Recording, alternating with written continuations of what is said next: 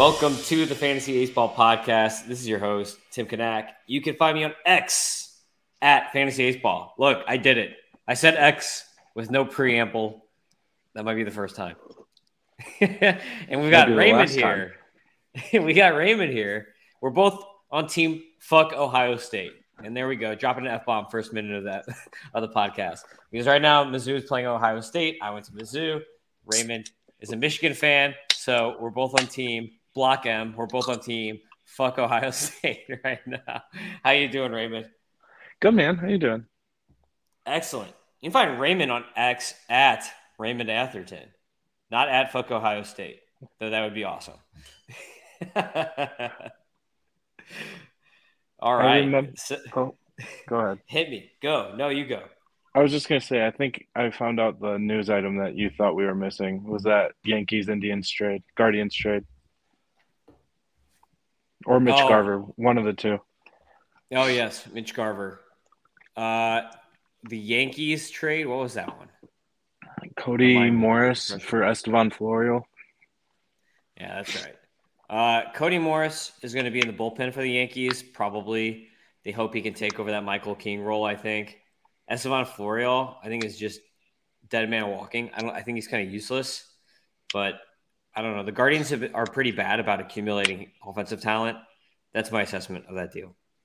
Yeah, same. It seems like uh, the Yankees had too many outfielders after that Soto trade, and the Guardians kind of soured on Cody Morris. Didn't really know what to do with him. So, yeah. Yeah. Fresh start also, for both guys. Also, no pitching. They literally, like, I think right now they've got Clayton Beater spec to be the number five starter. They traded basically all of their pitching depth in that Soto deal. Like, it was like four pitchers or something for Soto. So, there's a lot of pitching in one trade. I mean, it's going to be worth it for them, but pretty, pretty sick to trade like your number five, number four, number five starters, and then like your also like your swing guy, and like probably your. Your you know, like a, a pitching guy who, yeah, yeah, yeah. There's a lot, a lot of pitching. Bye, bye. They'll sign or trade for somebody. I'm really surprised they weren't in on like Flaherty. Maybe they Dude, were, no, but nobody should be in on Flaherty. Nobody. He's so Dude, bad. The Tigers think they can fix him. He's just so bad. I don't know how you can fix him because it's, it's for him. It's a mental thing. He's just not a gamer. He's just a big crybaby, and that's his problem. Like you have to be a, to be a good pitcher in the majors. I mean, like I know Manoah was so bad last year, but you almost need that bulldog mindset. You know what I mean? Like if you're not if you're not going to go mental fortitude. It, yeah, if you don't have that, then you give up a home run. You're like, man, man, that's not fair. Like that's Flaherty. It's like, dude, you just gave up a homer, and instead of like moving on and going forward, he just like it's like replays in his head over and over again, and then he just shoots himself in the foot. So. I, I watched it for like six years. I'm so glad I don't have to watch it anymore. You know what? You know, I, as a good friend, I feel bad for you. You know what I hope happens? And I don't know if I've said this yet, but I hope the Tigers fix Flaherty and then they trade him back to the Cardinals at the deadline for some prospects or something. Oh, Tink God, hands. no. Oh, God. No, the Cardinals will, the Cardinals gonna, will wait until he's forty to bring him back. Because that's I'm going to wish do. that into existence. They wait. They, they don't bring anyone back until they're forty. Look at Lance Lynn and Albert and lead Bulls. The league in home runs allowed. yeah. Um. So Mitch Garver, I kind of like that deal for the Mariners. It's interesting. They get a back, backup catcher and it's basically they're starting D H in one deal. So they he still might... need a lot of offense because they basically traded their entire outfield minus J-Rod, and they. Didn't have a second baseman anyway because it was Colton Wong last year. So they still need a ton of offense on that team, but Garver's a good start, I think. What do you think? Yeah, I think he might even be a third catcher because they have that Sebi Zavella guy too, right? Um, yeah. Tom Murphy gone. He went to the Giants. But, yeah, I mean, it's all about health with him, right? He's got to stay healthy. Uh, I think he's played like eighty games the last few years or something like that, but not catching will probably help that front. Um, I did hear that his D H splits, he bats like one seventy-nine or something terrible as a oh, D H. Really? So he's going to have to figure that out. But I don't buy too much into that because Miguel Cabrera was always a terrible D H until they made him a full-time D H. And they're just like, dude, figure it out. Like, go ride the bike in between innings or do some cardio, whatever you got to do. So you just got to figure it out. Yeah, I think it ha- the same thing happened to Pools with the Angels. But yeah, just think- there's a transition period. Yeah, exactly. And I think if he just knows, like, what days he's going to start a good amount ahead of time, like, if they just tell him, hey, this is your pitcher. Like, if they just give him one yeah. pitcher and they're like, yeah. this is your pitcher, you're going to play, you're going to catch on all of his days. The only guy, the only time you have to focus on catching is with, with this one pitcher. Mm-hmm. Then that would give him less, like, mental, like, oh, I have to do prepare and do all this. Like, then he can just prepare to hit instead of, like, doing all the pregame catching prep stuff. Cause that's a lot of, they, they do a ton. Catchers do more than any other position by far, I would say, like, mentally prep-wise. Like, it's not, I don't even think it's really close. They have one of the best D Hs of all time, too, to take some advice from. So I don't know how involved Edgar Martinez is with that team front office, but if he has any questions, you can just go ask. Yeah, well, I guess that means that they're not going to get J D Martinez because they just blocked up their D H. That is one fault of signing someone who's going to primarily D H. Is that you're blocking up the ability to kind of like rotate guys in and out. Like if someone gets hurt, like for instance, what if someone get, gets hurt and can't throw or can't run or do something for, for X amount of time, then you can't just plug them in a D H. That you're, you're forced to play somebody else somewhere where they don't fit. Yeah, I guess. I mean, you could have him catch a little bit more, or maybe yeah. we'll see if they can teach him first base. Yeah, I mean, like, really, we run into the same thing in fantasy. It's like that's the conundrum of drafting Shohei Ohtani Fre- in the first round, or f- right? Or Freddie Freeman in the first round, yeah. Yeah, because you, then you're blocking up. Uh, Freeman, at least, like, Freeman can play first, corner, and utility, like, if you're playing, or, like, at least first and utility in most leagues. But, like, if you draft Ohtani, it's util only, and you're yeah. just plugging up that util spot that, like, I don't know, me as a fantasy manager, that's, like, the last thing I want to draft. I want to just leave that spot open and so that I can like hopefully like find some magic or whatever in waivers at some point, like because then the, the position doesn't matter. You can just find whoever the best bat is or the hottest bat instead of like having to worry about plugging in a certain position. Yeah, you lose all flexibility. So it just depends on depends on your roster construction. Yeah.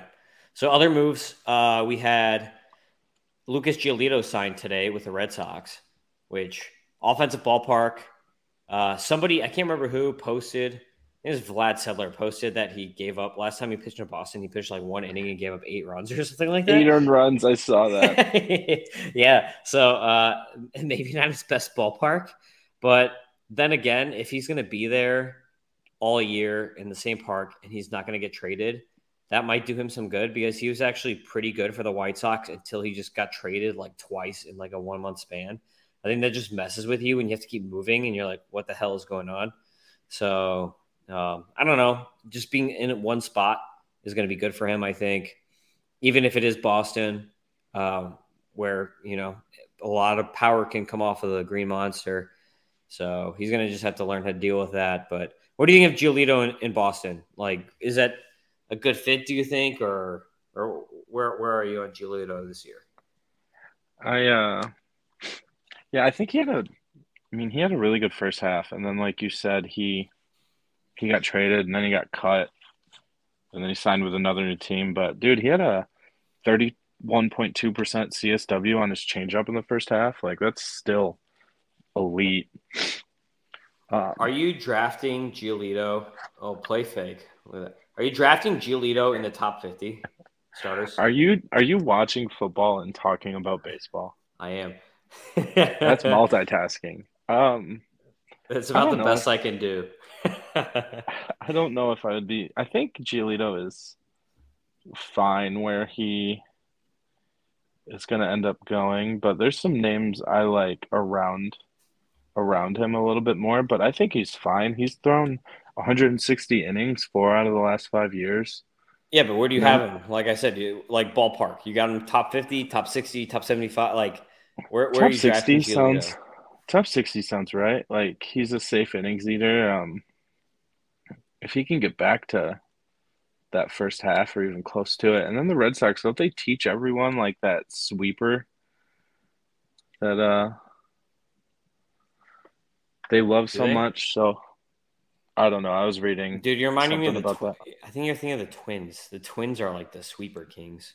Maybe, but but yeah, I don't know. I think that late in the S P rankings, like there's just you're either going for safe innings and hoping for upside, or like you're going for upside and hoping somebody can figure out the innings. So just depends on your team build at that point. And like, I think Giolito and like E-Rod are pretty comparable. Like I'd be targeting both of those guys in that range. So yeah, yeah, top sixty is fine. I think I might have Giolito ahead just for the K's. Yeah, you do. Yep. So are, are there any other moves I'm missing right now, or can we move on to talking about starting pitching? I K F to the Blue Jays, Kiermaier to the Blue Jays, and then you said you wanted to talk about Yamamoto. Yes, I do. Uh, so Yoshi Yamamoto, obviously last episode was basically the Yamamoto cast. But in the meantime, in this week window between pods, I was able to do the F scores for Yoshi Yamamoto, Yamamoto. And uh, I'm telling you, I was expecting him to be a top fifteen-ish pitcher, but I almost put him in tier one. I didn't just because he hasn't pitched in the majors yet, but I have Yamamoto right now ranked as my number seven pitcher overall, Raymond. I have him, and this is what his, this is what his F scores came up with. And this is uh, first, I'm going to give a little talk about preambles. I'm going to give you a little preamble about what I did to get his F scores. I made a correlation table where I took all of the Japanese pitchers who have come from Japan to the U S over the last ten years. And I took all of their last three years Japan stats on one side of the table. And on the other side of the table, I put all of their M L B stats once they came over. And so I got the stats from Japan on average versus the stats from the U S on average, which gave me a correlation between what's going to happen when they go from Japan to the U S. So that gave me correlation numbers that I plugged in to kind of take Yamamoto's Japanese numbers and then correlate it over to what he should be doing with the Dodgers this year. And so that took me forever. Just for me to do the F scores for this one guy took me like multiple hours. Whereas like usually I spend like twenty minutes per person or something like that, per like player. But Yamamoto... Uh, he has a durability score of one oh one because obviously in Japan, they're pitching less innings. They pitch every sixth day or like once a week, basically. So that means that if you look at the innings in Japan, unless their name is Yu Darvish, they're pitching only like one hundred fifty, like one hundred forty to one hundred sixty innings every season. They're not pitching one eighty, two hundred, whatever, like nowhere near that. Like they're like That's... always getting like one forty to sixty. Except Darvish, like Darvish is a freak of nature. He was pitching like two hundred innings in Japan, which is crazy. I don't... I don't remember the exact number, but I looked it up last podcast. Like, what did I say? Like eight or nine players through two hundred innings last year. So, like, that's much less of a big deal than it used to be. Like, if he can throw one sixty as a quote-unquote rookie with what you're about to get into, like, okay, I'll sign up for yeah. that right now. I mean, I would say that's the high end. Like, honestly, looking at some of these numbers, I would almost expect the Dodgers to go six-man rotation next year.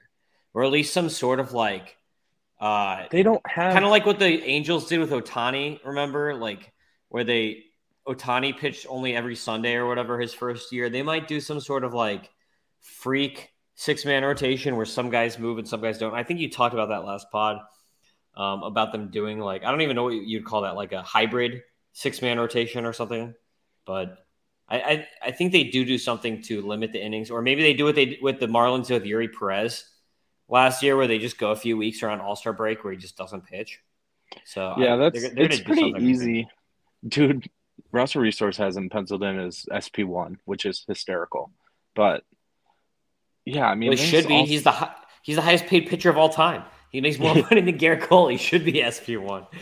There's uh, there's all sorts of ways you can do that. Like just not let him go back out for the sixth inning. Like skip one start a month, that ends up to twenty-four, thirty innings by the end of the season. Like there's all sorts of stuff you can do. So yeah, shut him down for the All-Star break, but he's as good as he's supposed to be, he'll probably be at the All-Star break. So. Oh, yeah. He, I think, he, like, he might start the All-Star game. That's how good he is. So his, let's get into it. His his stuff is one thirteen, which is not the best, but it's still very good. Like, for instance, Glass now has better stuff. Uh, Freddie Peralta has better stuff. Um, Eury Pérez has better stuff. Uh, the top five guys, Burnes, Burnes, Cole, Strider, not Wheeler, and and Gausman all have better stuff. So one thirteen stuff is still really good, but it's not like phenomenal. It's not like amazing. You know what I mean? So like as far as strikeouts, it's in like a comparison, he should probably get as many strikeouts as Grayson Rodriguez or something like that. Like that's like as far as like innings and strikeouts and season total strikeouts, I would expect him to be on par with what G-Rod is project, projected to do. Um, Wheeler is probably going to get more strikeouts total, but Yamamoto is probably going to get more K per nine or like more like a higher K percentage than someone like Wheeler. Um, he might also get like more strikeout. Like he's probably going to get another comp would be maybe like Bradish strikeouts or like Luis Castillo strikeouts. So that's kind of like the comp as far as like K's. Uh, control. He has a one twenty-seven control, which is, just for reference here, Logan Webb's control is one twenty-six. And Logan Webb is one of the best control pitchers in baseball. George Kirby, I think, has the highest control of any starter at one thirty-seven. And Yamamoto's at one twenty-seven. Yamamoto's control, as far as F scores rates, better than Wheeler, Strider, Cole, and Burnes. Everybody in my first tier. And almost F- everybody in your second tier. Yeah, exactly. F E R A, one sixty-five. So this is even with like ridiculous correlations. For instance, the correlation for home runs between Japan and the U S is basically two. So that means like they're I, I'm expecting, and the, the equation I used is doubling the amount of homers that Yamamoto is going to give up from what he did in Japan per plate appearance. And he's still at a one sixty-five F E R A. So the only guys... Insane. Yeah. The, so the only guys that are higher than that, the only guy I think is Corbin Burnes. I don't think I have a single pitcher high, with a higher F E R A than Yamamoto besides Corbin Burnes. And you have to factor in that Corbin Burnes had an amazing, amazing, ridiculous second half last year. So that's playing a lot into Corbin Burnes' Burnes's F scores is that second half. So Yamamoto uh, comes up with a one twenty-six F score, which is higher than Strider, higher than Wheeler. The only people that are that have a higher F score are Burnes and Cole. And then the future F score, because he's still only twenty-five and he's still getting better because like last year was his best year in Japan, is a one forty-four, which is the highest in baseball. So just F total F score wise, if I was just going to put, put, put him in all based on F scores and not like try to place any, okay, well, he's coming over, there's some risk here, whatever. Like he would be my number three starter in baseball for F scores, and I might, based on the future F scores, even have bumped him ahead of Cole, and or I mean, like he could be he could be the best. What I'm trying to say here is he could be the best starter in baseball already next year, um, for fantasy even. So I'm going to be drafting the shit out of Yoshi Yamamoto if he's available in like round three, round four. Like that's going to be my jam, dude. Like if he, if like for instance, I expect Burnes, Cole, Strider, Wheeler, Gausman, Kirby. Probably like Pablo Lopez and maybe even like Glass now. There's going to be guys, like a bunch of guys. He might be like the tenth pitcher off the board or something like that on average, just A D P. And if I think he could be the best, and I've got him at seven just being safe, being conservative. But if I think he has a chance of being between one to seven as a starting pitcher, and I can get him at S P ten, eleven, twelve, I'm going to be drafting the shit out of him. What do you think about my analysis on Yamamoto and like, what are your thoughts on him going into the year? So one of the things I appreciate about F scores is that it takes away a lot of the bias that I and others have. And so like, I kind of want to pressure you to like put him at four. Like, I don't think you can realistically put him ahead of Burnes, Cole, or Strider. I think that's kind of, I don't know. They deserve it. But like, I wouldn't. I, I think those are the only three for sure I would take ahead of him, no matter what, no questions asked. So Put put him put him ahead of Wheeler. Who cares?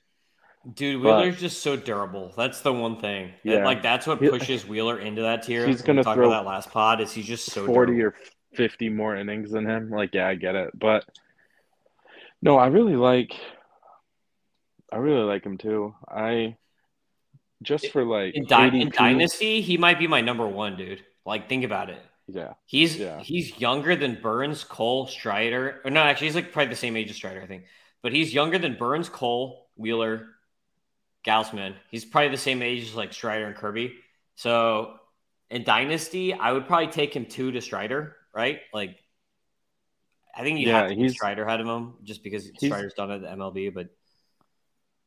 He's technically a rookie too, so like in first-year player drafts, he's by far, I think, the number one player. Okay, so we, you, Gabe, and I have all chatted about this, but let's talk about it for a second. We have our sixteen-team Fantasy Baseball Invitational Odd New League. How much money do you think he's going to go for in this draft? Like, the thing is, in this league, I feel like nobody has money.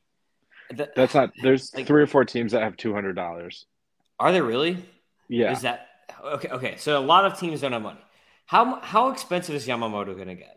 And the funny thing is, a lot of the people in the league listen to this podcast, so this might I might be influencing his price on this. Dis- like yeah, us can't. discussing this in this last five ten minutes of Yamamoto, I probably raised his price like five or ten dollars just right here.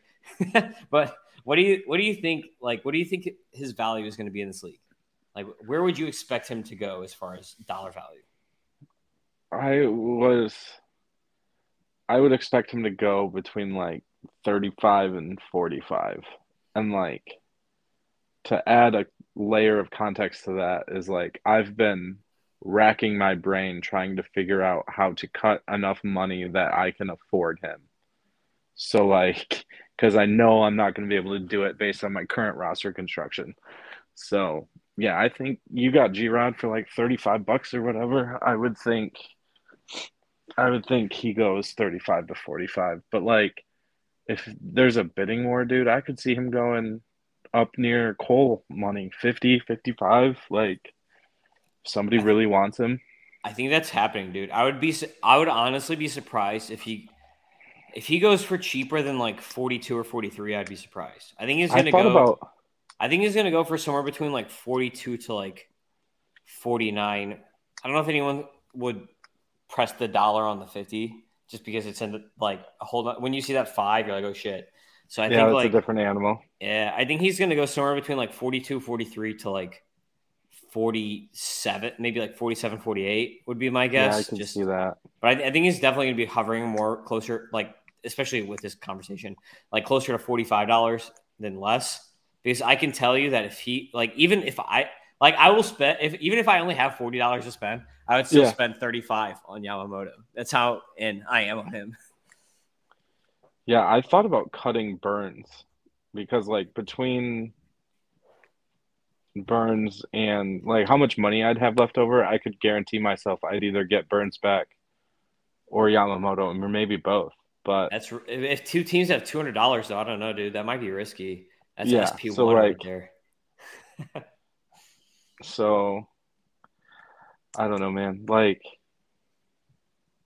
in auction, it's totally different. Like, especially, yeah, I don't know. I kind of wish, like, there was a first-year player draft in Otnu. That'd be really fun. But then I yeah, wouldn't well, have I mean, any chance is. to get him. It's just not – it's there kind of is because all – well, I guess not really because the first-year players, once they're signed, they become available and they all get auctioned. They're just auctioned at different times. Right. So like, it kind of depends on where they sign. Like we had a run last year, which actually helped some of the teams that are out, like you and me, for example, acquire a lot of this talent because the teams that are in, that are competing, they don't have the money to spend or the roster space – to be rostering guys that just got drafted. Whereas like you and I are betting on Paul Skeens and White Langford and Dylan Cruz and stuff like that. And like, if you're in first place, that means if you're going to pick one of those guys, you're going to spend eight, six, eight, ten dollars and you're going to have to cut somebody. And it's not worth it when you're like trying to win the league. So it actually benefits kind of the teams that are further down It's almost like it's good. I feel like it's good for creating parity, to be honest, the way that it is yeah. for that reason. Yeah, it, I think it's kind of the like the player entry process could be cleaned up a little bit because like I remember asking like when does Skeens get added and stuff, and the response I got was basically like whenever somebody asks about it, he get, they get put into Otnu. Like that's a little bit sketchy. It'd be like I don't know. I feel like there's a better way to do that where like a week after the draft you upload everyone who got drafted or whatever, but at least they get put in. On Yahoo, they're not even there. Yeah. Like, there's guys yeah. on Yahoo that are top one hundred prospects that aren't even on Yahoo. Yeah. I'm like, what the hell? So, yeah, given those two options, I'll take the Otnu route. But, yeah, it's a bit, bit ridiculous. All right. So, pitchers. We left off uh, around pitcher at starting pitcher forty-three with Dylan Cease is where we left off. Dylan Cease I haven't ranked yet because he's, like, ninety-nine percent going to get traded. So I just have not done his outscore yet. So I saw it like I saw that they pulled him back, and then I saw the most recent thing I saw was the Reds were really interested, and then I saw another thing that the White Sox are probably going to hold on to him. It's like, should I get off the pot, dude? No, they're going to trade him. They're just waiting for Snell to sign. They're just waiting for all the pitchers to sign so they can get more for him, I think. I don't know, man. They might. I feel like players or teams would rather trade people during the season than in the off season. I mean, it, it kind of depends on if they can get what they're asking for for him, because they were asking for like four top ten prospects or something like that for him. Which is yeah, dude. Move. I saw I saw the package they wanted from the Reds, and it was like Connor Phillips and and Rhett uh, Lauder and Chase Petty. It's like literally like three yeah. top one hundred pitchers, and I think they wanted and, a hitter too. Like there's another guy too, I think. Alex Dunn or something, whatever. His last name was Dunn, I remember. Like some toolsy outfielder who stole like fifty-five bases in the minors. Yeah, go for it. I mean, like if that's their asking price, it makes sense. They're not going to get that though. They should they should probably get two pro two like top prospects for him, but they're not going to get four or whatever. whatever. Like that's insane. That's more than what got traded for Soto. Um, so let's get to this next tier. It's gonna be, it's starting pitcher number forty-four all the way through sixty-nine. So we talk nice. about the glob. We talk about these globs. Yeah, exactly. We talk about these globs, right? This is freaking glob two point oh here. This is classic glob. So we have forty-four, Chris Bassett, forty-five, Aaron Savali, forty-six, Justin Steele, forty-seven, Hunter Brown, forty-eight, Tristan McKenzie. So I think let's just do this in like groupings. And instead of me just reading off forty guys, like thirty guys or whatever this tier is, well, let's do it in little groupings. So we've got Bassett, Savali, Steele, Brown, McKenzie. Uh, Bassett is the leader in durability with a one twenty-one, right? Like that dude always pitches, and that's his leading skill. And then as far as stuff, the best stuff guy in this tier is Tristan McKenzie. Uh, he has insane stuff. He's coming off injury. He's really good in twenty twenty-two. Like, for me, he was a top thirty-five starter or something going into last year. And then control is Savali, which that's what Savali is known for. And he got even better with the Rays last year. And you know me and Rays pitchers. I was all in an Eflin last year. And, like, Savali is kind of like the Eflin of this year, I feel like. I mean, the thing is he was already there and kind of already got a little bit of the Rays bump last year. So kind of we'll we'll see how that affects A D P and if other people see it the same way that, you know, you and I probably do. And then F E R A, uh, we have McKenzie with a one thirty-two and Savali with a one twenty-nine. So pretty good there. Where Steele is kind of just solid across the board.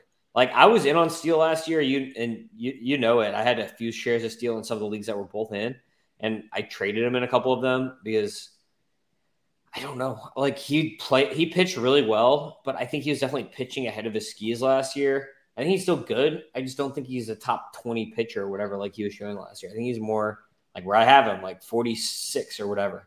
Like he's more like forty-five to fifty type, uh, where he's going to prevent runs, but he's not going to get a ton of Ks. Like he's almost like a better version of Kyle Hendricks. And I think Savali is a better version of Steele, to be honest. Rays Savali anyway. And Bassett is like worse, I think, as a pitcher, but he's just a lot more durable than those two. Whereas Brown and McKenzie are kind of the upside guys in this group. But like, what do you think of this little grouping here that I gave you? And who do you want to really, you know, zero in on out of this group? I kind of skipped this group to zero in on, but my favorite would probably be McKenzie. Like the, like I said earlier, like you're either, you're either coming off an injury and you're more talented than the other people around you in A D P and or the rankings, or you're boring and healthy. So like for me in this grouping, McKenzie, like last year was the first year I think I feel like he's been hurt. I didn't look that up, but it was a freak shoulder thing in spring training or whatever, and his season never never got back on track after that. I think he came back towards the end of the year, but he wasn't the same. So if I'm making a bet around S P fifty, it'll be the the super talented guy, young young guy for a team that breeds stud pitchers. So that'd be my bet. I think you're right on Justin Steele. I don't think he's a top twenty starting pitcher. Dude, I I think I heard he was like S P nine or something last. Like he was out of control last year. Yeah. I don't think he's that good. I don't know if he's S P forty-five. He might be somewhere in the thirties or whatever, but yeah, he was pitching over his over his skis, as you put it. Dude, what do you think about Hunter Brown? Because I know you were kind of in on him just like me last year, and he had some really weird home and away splits last year. I don't know if you've looked into this, but last year uh, at home, he had a six fifty-six E R A, and on the road, he had a three eighty E R A. And then, like, when you're kind of zero down, you're like, six fifty-six at home, what the hell? He had a, I want to say it was a three fifty-six BABIP. Yeah, three fifty-four BABIP at home at last home? year. Yeah. I was going to say is his left is he... on base rate was less than sixty percent. Um, and on top of it, his walk rate, his walks per nine was were four point two on and away it was two point two eight. Whereas his K per nine was the same. So I don't know if they just had like shitty umps at home or, and then like he got bad luck. But I think that's going to change because his xFIP at home, even with that six whatever E R A, his xFIP at home was three eighty-three. Yeah, that's just got to be bad luck. And then my first inclination was just going to say maybe he gives up a ton of pulled fly balls and they all left Houston. But that is not the case. So yeah, yeah, I'd call that fluky. I'm still in on Hunter Brown. Um, One of the reasons I loved him so much last year is because he was a sparp, but um, I don't love him as much as I did last year. The Verlander comps, I think, kind of got out of control last year, but he's still. Well, this is the thing. He still had an eighteen point five percent K minus walk rate last year, which is really good. And he had a three fifty-two xFIP and a three seventy-four Sierra versus a five oh nine E R A. So I wanted to point him out, and he's still only twenty, he was still only twenty-four last year. He's going to be twenty-five this year. I just want to point this out because I feel like there's going to be significant value on Hunter Brown this year based on these metrics. Like if people just look at the five oh nine E R A, especially in like a home league and a one thirty-six whip, you're going to be like, oh, Hunter Brown, he sucks. What like what happened to this guy? He sucks. But his, like yeah. if you his just look A D P under is, the hood, like he's legit. His A D P is one ninety currently. Where is that S P-wise? Like fifty-three. fifty-three? Yeah, dude, I'm going to be drafting him. I've got him at like forty. What do I have him at? forty-five or something like that? forty-seven? Yeah, I'm going to be mm-hmm. drafting some Hunter Brown because I think there's a decent amount of value right there. Oh, look at that. Finally, a big play. They're talking football. It's like a, just like a fifty-yard pass right now. First big play of the entire game. Earlier when I was talking shit about how this game doesn't matter and whatever – I was waiting for you to say something about Michigan and bowl games, and I'm like, yeah, dude, we're like one and seven in bowl games under Harbaugh. Like, let's not talk about that. But yeah, that's why it doesn't matter. Yeah, we're in it the only, playoff. It matters for recruiting. That's about it, and yeah. for like bragging rights. That's about it. uh, I think all the players get paid, or they get like oh no, they get they, prizes or something. Like they that. used to they get, get like, prizes. Yeah, now yeah, that everyone get gets paid, it doesn't matter, but. No, Cotton Bowl is actually one of the best. I was re- like, "What do you get? So, some T-shirts?" Yeah, when they were trying to figure out, they were saying, "Okay, is Mizzou going to be in the Peach Bowl or the Cotton Bowl?" And everyone was like, "The Cotton Bowl pays way, like way better." I don't know if it's because it's Texas, but they get like, I don't know what they give them, like, but they, they get prizes or something. You know, they give they give them something. But whatever mm-hmm. they were getting at the Cotton Bowl was like w- the value was like fifty grand or something. I, maybe I'm reading this wrong, but it was like fifty grand per player. Whereas like I think the Peach Bowl, they just give them like an Xbox. It's like it's like, oh, here's your five hundred dollar Xbox. And then they're giving them like Rolexes and stuff like the Cotton Bowl. So sheesh. Yeah. Oh, anyway, pitching. Uh, next grouping. I have Lucas Giolito at forty-nine. That's a placeholder because I obviously have not done his F scores because he just signed today. Uh, Shota Imanaga, I have at fifty. And I haven't done his F scores yet either because he hasn't signed yet. Nick Pivetta at fifty-one. Merrill Kelly at fifty-two. Brandon Fott at fifty-three. And Chris Sale at fifty-four. Out of this grouping here, who do you like? Because like just looking at this, you can see this, the highest stuff is actually like you might think Chris Sale is going to be the best stuff guy, and I haven't done Giolito and Imanaga's yet. And you, but the the best stuff guy is actually Nick Pivetta because he was just I don't know what like he what happened with him last year. He's like a thirty-three year old breakout. Like everyone had been like yes. waiting for Pivetta so- to break out for like ten years, and then he finally did it last year. So I don't know what's up, but he had the best stuff metrics in this group. And he had the second best F E R A in this group to Chris Sale. So I'm not. So dude, this like, is this is the article I was reading. It was a Giolito article, and they were talking about how the Red Sox taught Pivetta. I forget if they called it a cutter or a sweeper, but um, and they were talking about doing the same thing to Giolito. So uh, Had, hadn't Pivetta been there for like five years or something though? I thought Pivetta's yeah, I been there know. for a long time. And like. How are they going to use him? Because he only took off after they put him in the bullpen. And then I don't know if he just channeled that energy or mindset or whatever it was back into the rotation. But um, no, dude, Merrill Kelly, I think, is the the low-hanging fruit here. Like, he's as boring as boring gets. And I don't think, I don't think it'll, he'll ever be drafted where he should be based on his results. And like, he doesn't strike a ton of guys out, but um, yeah, he's, he's going to be, he's the type of player I want to do a better job of drafting. Like the guy in the S P fifty range that is never going to kill you and is going to put up good counting stats or not counting stats, good ratios for you all year. For what it's worth, Pivetta right now is slated to be the number three starter for the Red Sox. Sale, so Giolito, in... Pivetta, Bayo, Houck. So he's going to be in the rotation all year? Yeah, well, it looks like he's – roster resource has him locked in.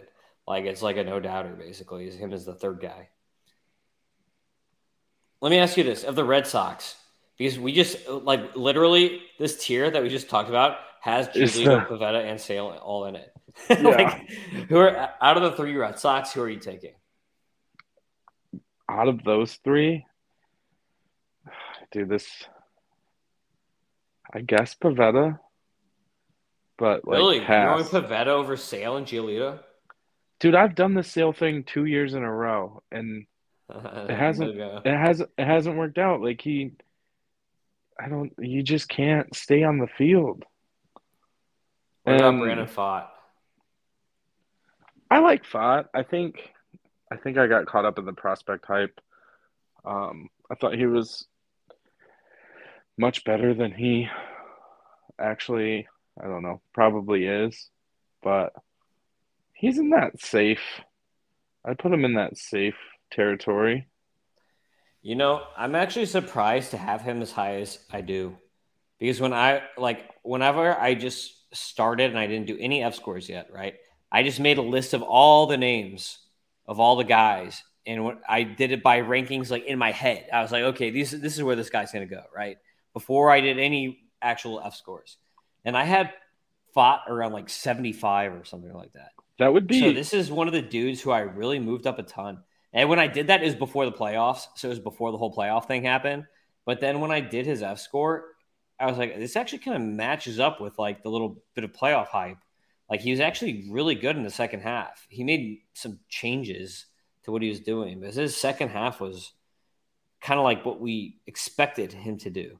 Almost like what G-Rod went through. Like G-Rod, but not, not as intense of a turnaround, but like, I don't know. Maybe it's just something that we should expect from pitching prospects to not have immediate success when they come in. And we'll talk about it in, in the next tier with one of these guys that we're going to get into. But like, maybe we should just expect that when pitchers come up, they're not going to have immediate success like Spencer Strider or Bryce Miller. And that's more like, you know, the exception than the rule. And that we should expect some sort of issues from these guys that, hey, they're going to run into bumps in the road, but eventually they'll settle back toward their, like, don't drop them just because they have some bumps, because eventually they're going to settle in. Like, I think that might be something we need to do, because how many people dropped G-Rod last year? How many people dropped Brandon Pfaadt last year when they were struggling? You know what I mean? Like these pro these rookies and prospects, we need to, I think, as a group of fantasy baseball people, we need to kind of, I feel like, give them some leeway for struggles. Like, what do you th- think about that? Yeah, I've been kind of on that on that bandwagon for a couple of years now. It seems like ever since COVID, like development isn't as linear and trackable as it used to be. Like, I remember, I don't know, Acuna is obviously the world beater, but like, I remember the year that he came up and it was just like, yes, this is, I, I don't know. I felt like I knew that was going to happen. And like now with all these prospects, it's like Miguel Vargas, like everyone, he was a top five prospect for three years, I feel like. And he might not crack the Dodgers roster this year. Dude, but he was still good last year in triple A. That's what, I don't think he's a Michael Bush. Like this is a guy that should get P T, I think. Uh, maybe. I don't know. You can, I don't know. And like, I feel like we always want, I've said this twice now, like the, the shiny new toy and the new hot prospect. And I want to do a better job of like not falling in love with the next big, next big thing and like take some of these more reliable guys. Um, but yeah, I mean, they're human beings. Like they're not going to be perfect immediately when they come up. Like who's the, who, who's the best rookie pitcher last year? G-Rod. And that came with half a season of struggles. Yeah. Maybe it, it might not even have been G-Rod. Bobby Miller or God. Freaking Bryce Miller. Like, there were a lot of, I don't know. Anyway, uh, next tier of guys is number fifty-five through sixty-one that I want to talk about. We're going to talk about first fifty-five is Mason Miller, who, yes, I know he's supposed to be in the bullpen, blah, blah, blah. But we see guys who start the year in the bullpen and then they shuffle out of the bullpen to become a starter all the time. So I'm kind of like just leaving here as a placeholder and marking that he's supposed to be in the pen. But like he could start in the pen and then second half, like do the thing, the Eury Pérez thing where he just like disappears for a month or whatever in the minors around the All-Star break and then comes back as a starter if he like shows he's healthy. So I wouldn't be surprised if something like that happened. I doubt Mason Miller is going to just be a bullpen guy for the rest of his career now. Does um, it, does it bother you that like they're already talking about this? Like, Does this doesn't give you like A J Puck vibes, like that they don't really know how to mm. use? Well, the A's obviously have no idea how to develop pitchers because look what happened to Jesus Luzardo. They traded him for like a bag of fucking peanuts. They traded uh, him for three months of Starling Marte, is what it was. Yeah, yeah, yeah, exactly. A bag of peanuts. You're a thirty-five year old outfielder or whatever.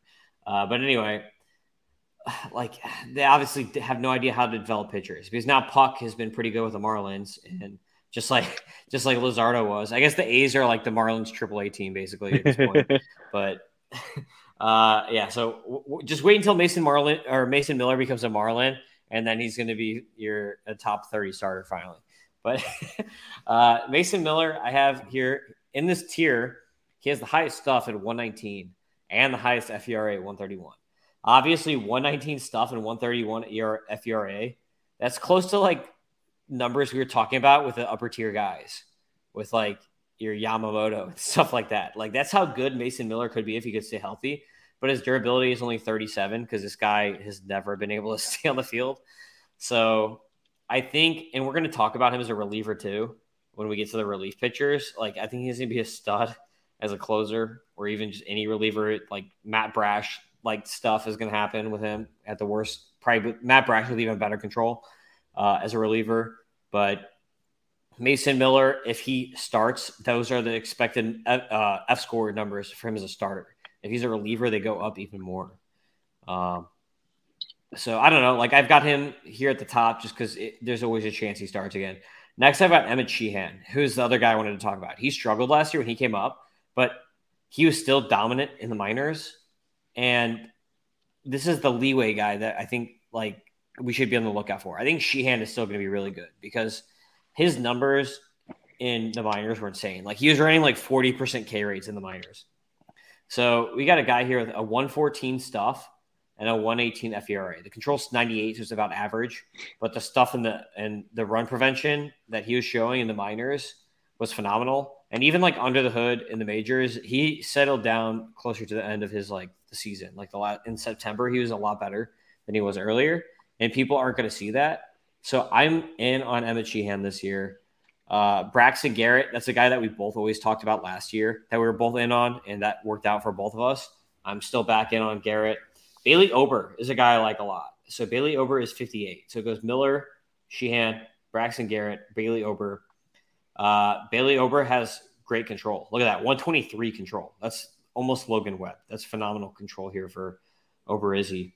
And then uh, Brian Bayo, number fifty-nine. Red Sox again. So Red Sox have like a lot of like top sixty. They have four top sixty starters here by my rankings, which you wouldn't really expect from the Red Sox. But can they stay healthy? I don't know. That's what always happens. Carlos Rodon, sixty-one, bounce back. Uh, I'll let you talk about whether you think he's going to bounce back or enough or not. But the one thirteen stuff, like he still had, even last year, he still had good stuff to carry that stuff rating over. And then E-Rod, this is a guy that he was awesome last year, but I don't really, I don't know if I trusted, dude. Like I, he was in Detroit. That definitely helped him. And he definitely had luck on his side the whole year. Like he was pitching above his head, like ahead of the skis, like whatever idiom you want to use the whole year. So as a Tigers fan, I want to hear also about whether you're back in on him. So like, I like all of these guys are so interesting to me. So I kind of want you to run through each of them and give me your thoughts on them, because I feel like in their own ways, they're all interesting. Like Miller is like, okay, dominant closer or killer starter. Like he's going to do something good as long as he's healthy. Sheehan, I expect a nice bounce back. Garrett, still underrated, still good just because he has a shitty fastball. People don't like him, but the other stuff is so good. Uh, Ober, underrated. Bayo, people think he's going to, you know, break because of the forearm. And Rodon, bounce back. And E-Rod, like, is it real or is it not real? So a lot of interesting things in this group here. What do you think? Yeah, I I think I'm I think I'm out on Miller, at least until we see him in the spring. I mean, not very many people are drafting right now, so you'll probably have the answer to this by the time you actually have to make this decision. But I don't know, until we see until we see it, I'm probably out. I mean, he threw what, like thirteen innings last year. um, Sheehan, yeah, I think I think being a young a young pitcher for the Dodgers is only a good thing. And he'll probably – I definitely think he'll get better.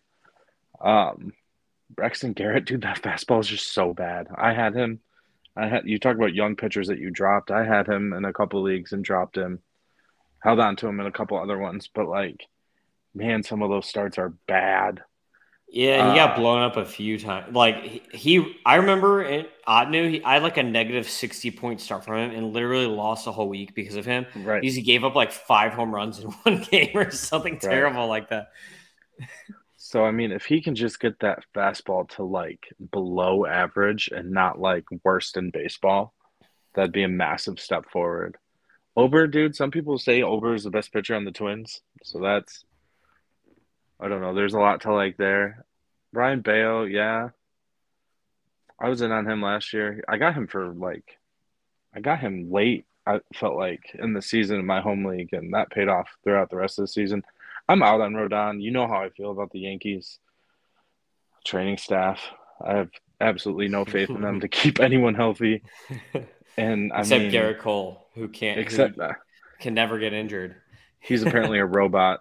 Yeah, I don't. I think he's the exception that proves the rule. Um, E-Rod, yeah, I'm kind of buying E-Rod as long as you ex- don't expect him to be a massive strikeout pitcher. Like, he improved his K rate and walk rate from twenty-two to twenty-three, and I think he's due for some E R A regression for sure. But he gets almost a K per nine. He's thrown one hundred sixty innings three out of the last five years, and the two years he didn't, he, like, his wife, he had some really bad marital issues, and then the COVID year. So I think he's one of those guys that is right in that, like, safe one hundred sixty innings, three higher threes E R A guy who's not going to kill you. Strike up per inning, like, nothing spectacular. He's going to be on a pretty good team, I think. We all think the D-backs are going to be pretty good, so maybe get some maybe get some more win potential, quality starts. I, I went through his game log earlier, and he only had five starts all year where he didn't go five innings. So gives you that longevity. So he's one of the guys that I will be, like I mentioned at the beginning, that I'll be targeting as just like a safe source of innings this late. Yeah, so you're kind of going to have like a high risk and then a high safety. You're not going to like you, medium guys. You're just going to be like, okay, I want this high it, strikeout guy, and then on the other, I'm going to counter it with like this very exactly. It's almost like you want, like, I want to pair Tristan McKenzie and E-Rod.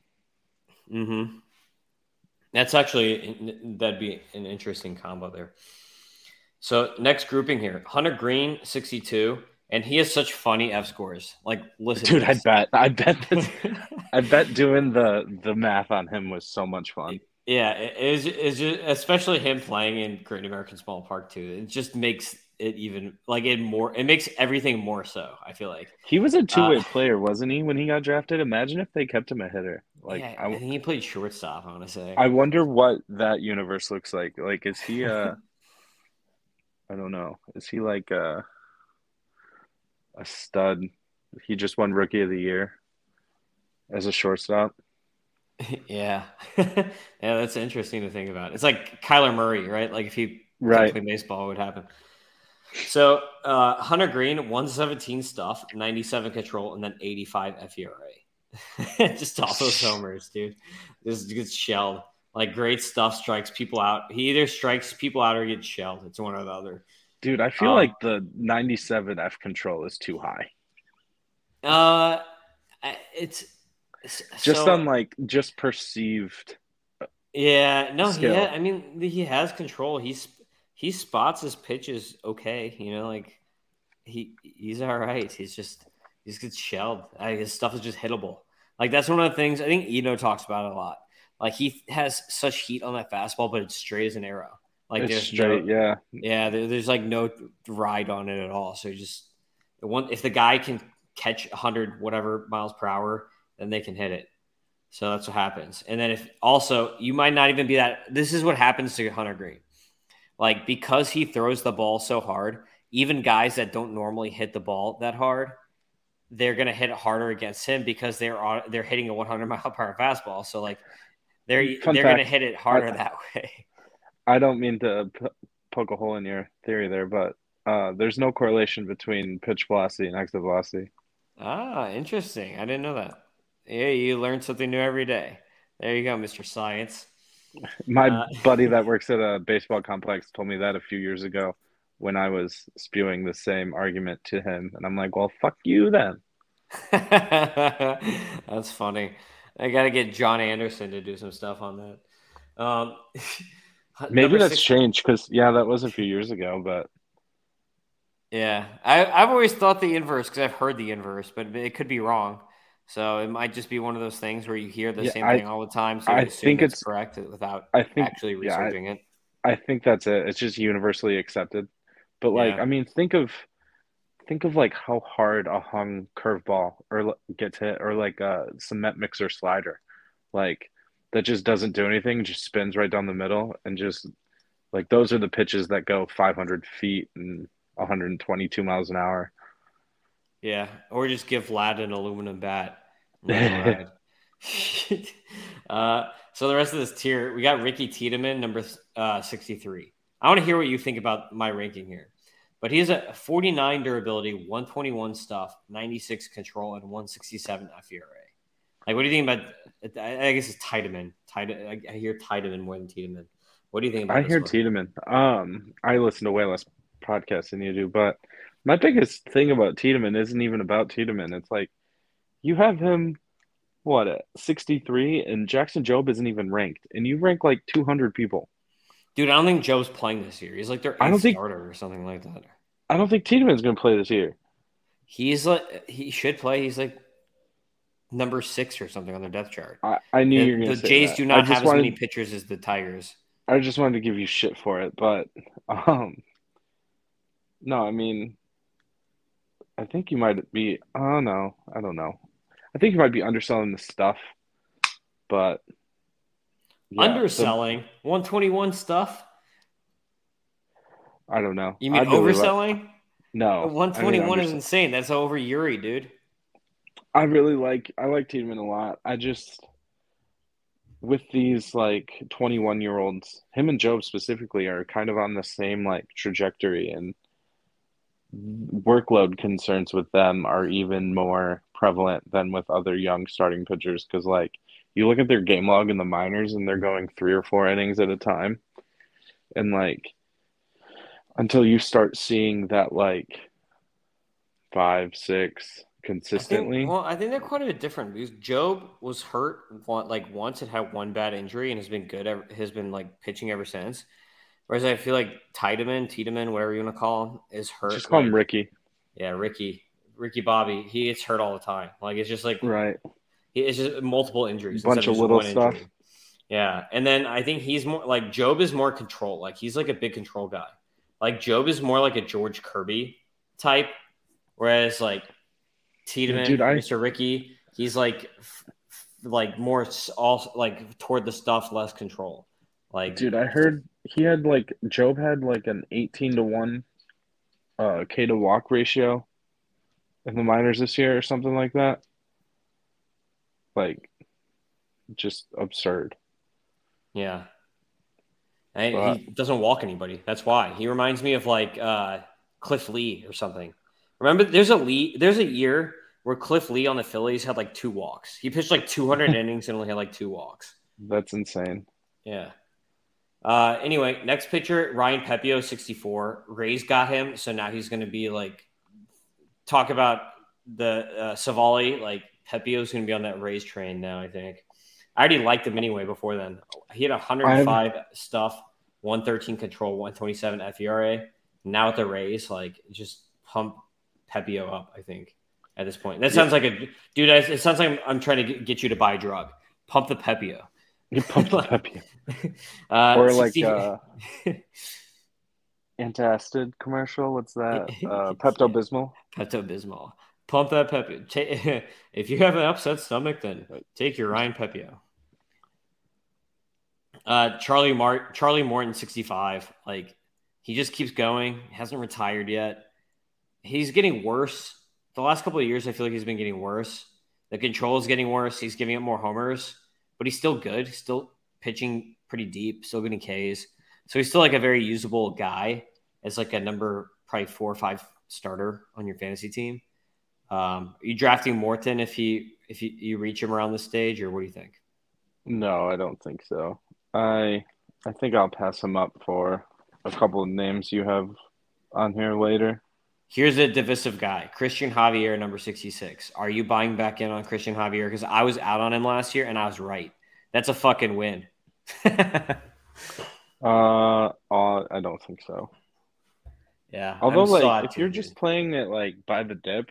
Like, I guess maybe, but I want to talk uh, about yeah, Pepio. Well, it depends on if people, other people buying back too. in on him too. Well, I don't know, like, because, what, two years ago? Your boy, he was kind of... sixty-seven, sixty-seven Kenta Maeda, your boy. Yeah, my boy. Yeah, he's not my boy. Uh, Dude, you're going to love him. He's going to be so good in Detroit. He was good last year. one twelve stuff, one ten control, one oh nine F E R A. Those are phenomenal. The thing is, he's only going to pitch like one thirty or one forty innings, but I think he's going to pitch some good innings when you get him. That's perfect for Detroit because they want to have like a seven-man starting rotation. That's all they need. Um, yeah. The thing I'm most excited about with Maeda, honestly, is like I think he can make Casey Mize's splitter even better, which, if healthy, would be huge. But um,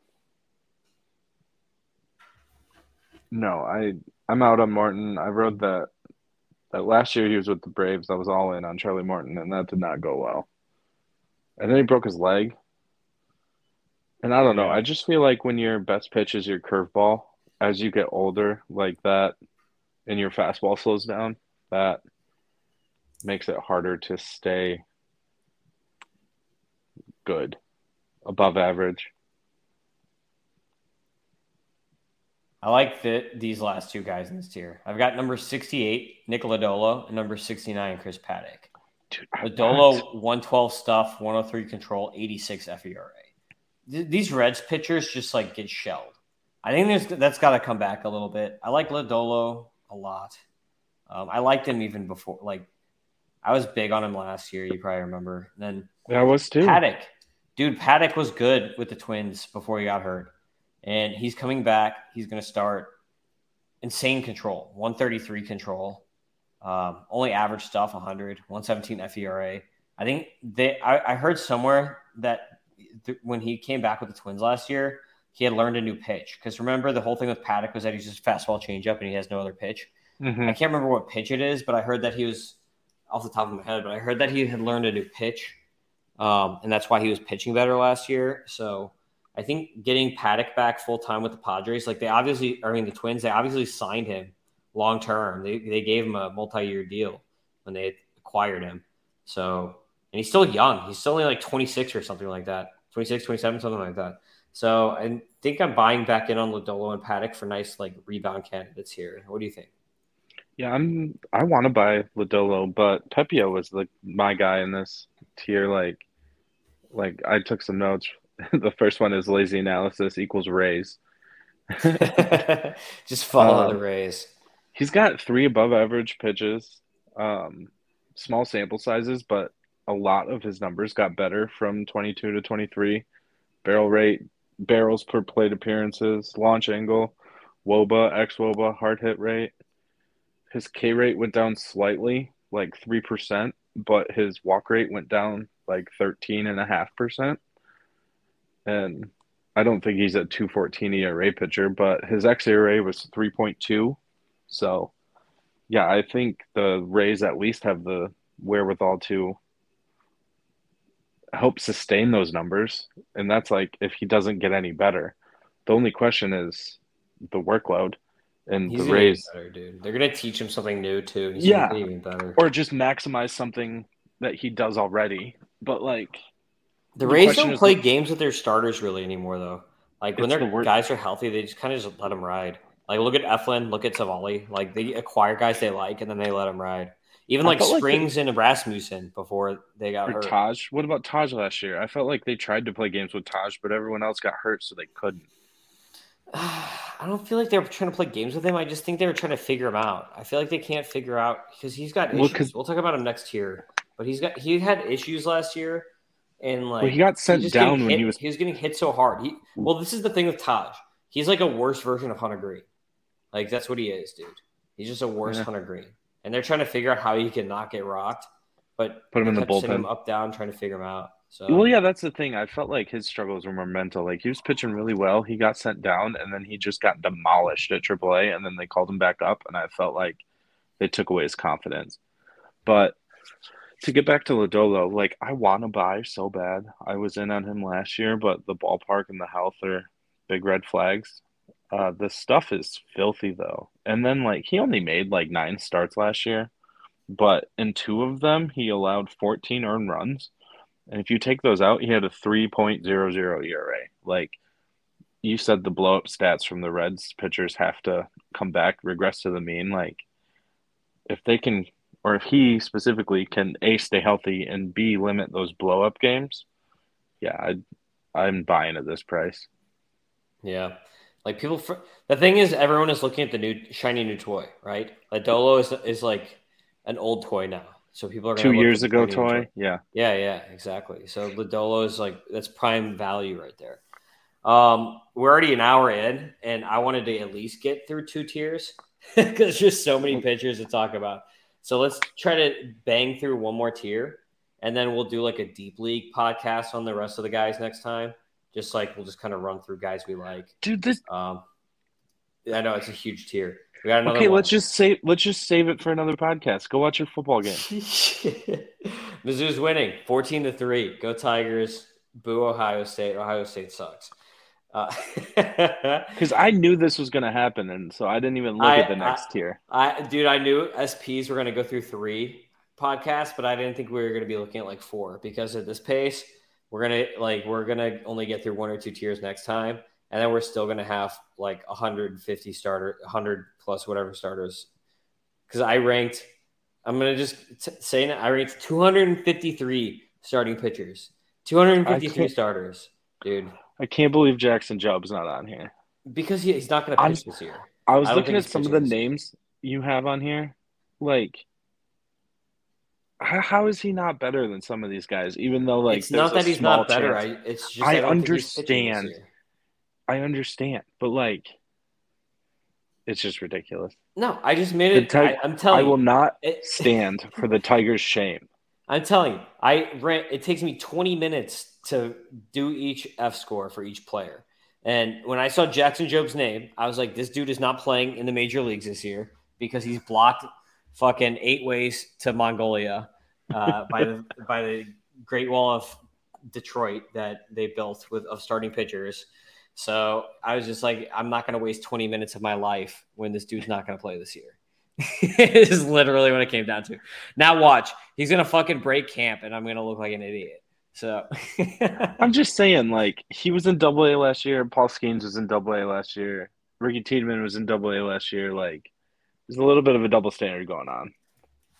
Well, guess what? Paul Skeens pitched just for Pittsburgh, and he's already the best pitcher in the entire organization.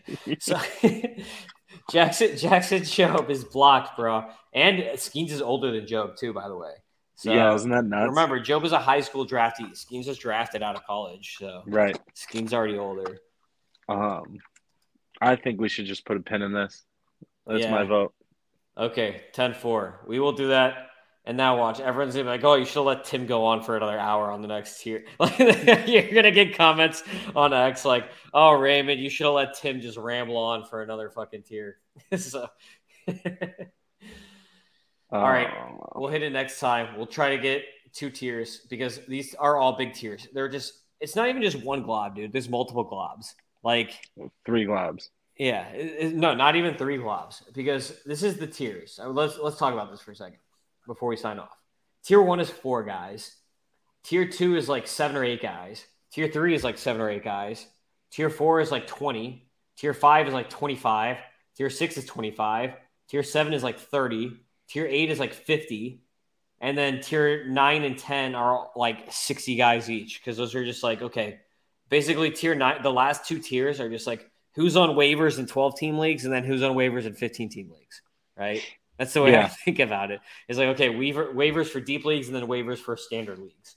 So um, that's the way that the guys are all tiered out. So we have giant globs, giant, giant globs. Well, I mean, yeah, it makes sense. Like, when you're talking about a sample size of – like, it's the biggest sample size – of any player pool. And like, yeah. there's so many moving parts of like injuries and everything else, that there's so many guys who become relevant. And like, when you're trying to differentiate between two hundred sixty players rather than ninety, like the, the differences between them get a lot smaller. Yeah, exactly. Like, for instance, like uh, how many outfielders did you rank? At probably one hundred eighty or something like that. It has, Let's see. Let's look up for context. So outfielders, I ranked. Oh, dude, I almost called it. one hundred eighty-four outfielders. Still, and that's the next biggest player pool. Yeah. So you're talking eighty extra players. Actually, relievers.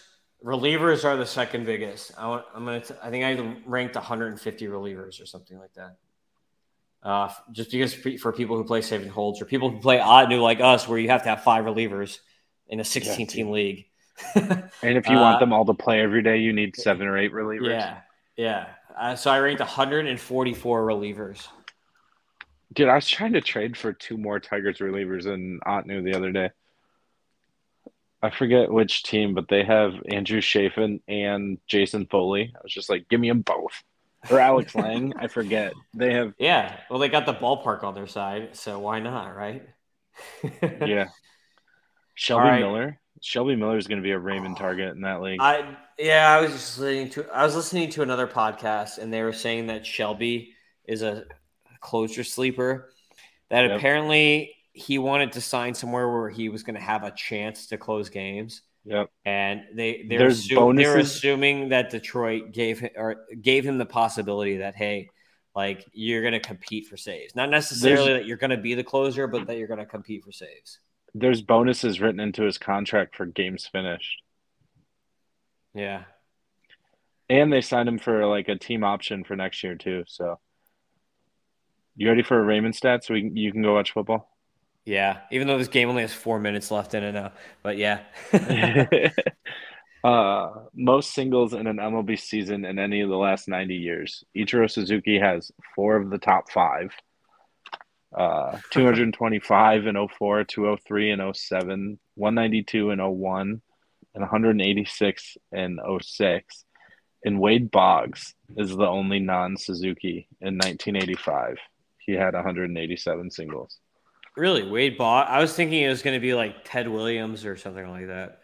Or somebody who could fly, like D. Gordon or something. Yeah, it makes sense, though. Wade Wade Boggs was uh, like, didn't he have a year where he hit like three sixty or three seventy or something like that? Yeah. That's probably the year where he did it. That's probably also the year that he drank like twenty beers on an airplane or whatever. Oh, yeah. I remember that story. Yeah, there's a whole Always Sunny episode about it. Have you seen that? Yeah. Don't they like track him? I dude, I need to watch that show. I have a yeah. buddy who swears by it. It's the best. That show's the best. The old ones are I, better though. Like the the the last couple of seasons are definitely worse. I'd say like their prime was like season like four through eight or something like that. One of my favorite ones is when they play like Charlie McDennis or whatever, when they're like, Frank, you get to eat a cake. And he's like, oh, that doesn't sound so bad. And they're like, no, you have to eat the ingredients of a cake. That show is so good. Uh, there's there's too many episodes. Like the the where they have the play, the one where the episode where they have the play and Frank's the troll, like, and then the one where they get the boat. Uh, that that's yeah, one of my favorite because, episodes where they get the because boat. Of the, like, it's it's the, the implications. Implication. The implications. Like yeah. I don't know, man. That sounds awful. Like rapey. Like no, they'll just know. Because the implication. That's just the implication. Yeah, that's just awesome. Uh, you made me want to watch it now. All right, well, that's it. That's an episode. Cheers. We'll see you next time. Follow us on the X. Follow us on the the, the new X uh, at Fantasy Aceball and at Raymond Atherton. And subscribe to the show. Give us ratings and reviews. Nobody does that. How hard is it to click the little five star button on your little thing or your Spotify thing? Just.